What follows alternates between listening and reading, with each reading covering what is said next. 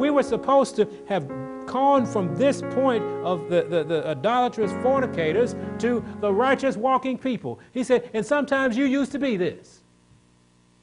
And I don't you ever forget that you used to be that when you're out here witnessing to those who are still in it. Don't you get high and mighty on anybody because you were just as dirty as they were. Amen? And there's some things got to be cleaned up even now. Just because, well, I, it's like a, the alcoholic that says, well, I stopped drinking whiskey. I'm just down to wine now.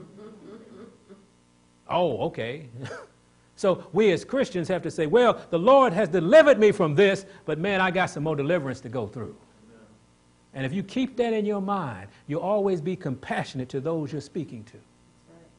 You don't, you're not judgmental. First of all, you can't judge in this sense. You can't condemn anybody to anything. Because that's what judging means. You have condemned them. You say you're going to hell. As if you have a hell to put them in. We as Christians have to be like Christ was. Christ looked at our filthy self, our filthy rags, and he said, Don't worry about it. I'm going to walk with you until we can get this thing fixed. Are we that kind of missionaries? Are we that kind of ministers? Or we are the ones who turn our nose up on those people who might be at the club right now? And they ask you a question about Jesus. And the first thing I need, well, you got to come out of them clubs. Mm-hmm. Why don't you find out why they're in the club? Why don't you ask the Holy Ghost to tell you what to say before you open your mouth? Why don't you show compassion and love? Don't excuse the sin. Don't say it's okay, baby. You can go and, and do. No, don't say that. Say God is able to deliver. Amen. We really got to get our minds fixed on what representing Christ is all about. Amen.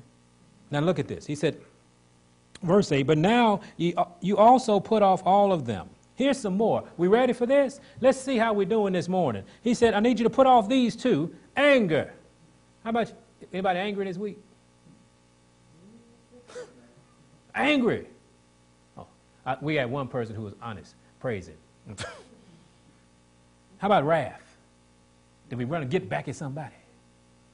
That's two. Boy, boy, boy, boy we, we got some good Christians in here. See, one thing about Christianity, you got to be honest. Because, you know, God wrote it down, so you might as well say amen. Amen? How about malice? Blasphemy. Filthy communication out of your mouth when that man cut you off on the highway. He said, I'm going to deliver you from all of these things. He said, because I'm asking you to walk in my way. That, see, we have to look at it that way. Look at it as, yes, I am fallen victim to Satan's tricks and I do these things, but my God says, you're going to overcome yes. by the blood of the Lamb. Yes. I don't know about you, but I was felt like, like Martin Luther. When I fell in love with Jesus, I said, man, you mean you can forgive me and we can stop doing this stuff? He said, oh, yeah, but let me do this. Next verse. Oh, no. Lie not one to another, seeing that ye have put off the old man and his deeds. He said, I thought we were Christians, so you put all that off. But what happened? Verse 10 says, And have put on the new man, which is renewed in knowledge after the image of him that created him. Now, remember what this was? What happened in the garden?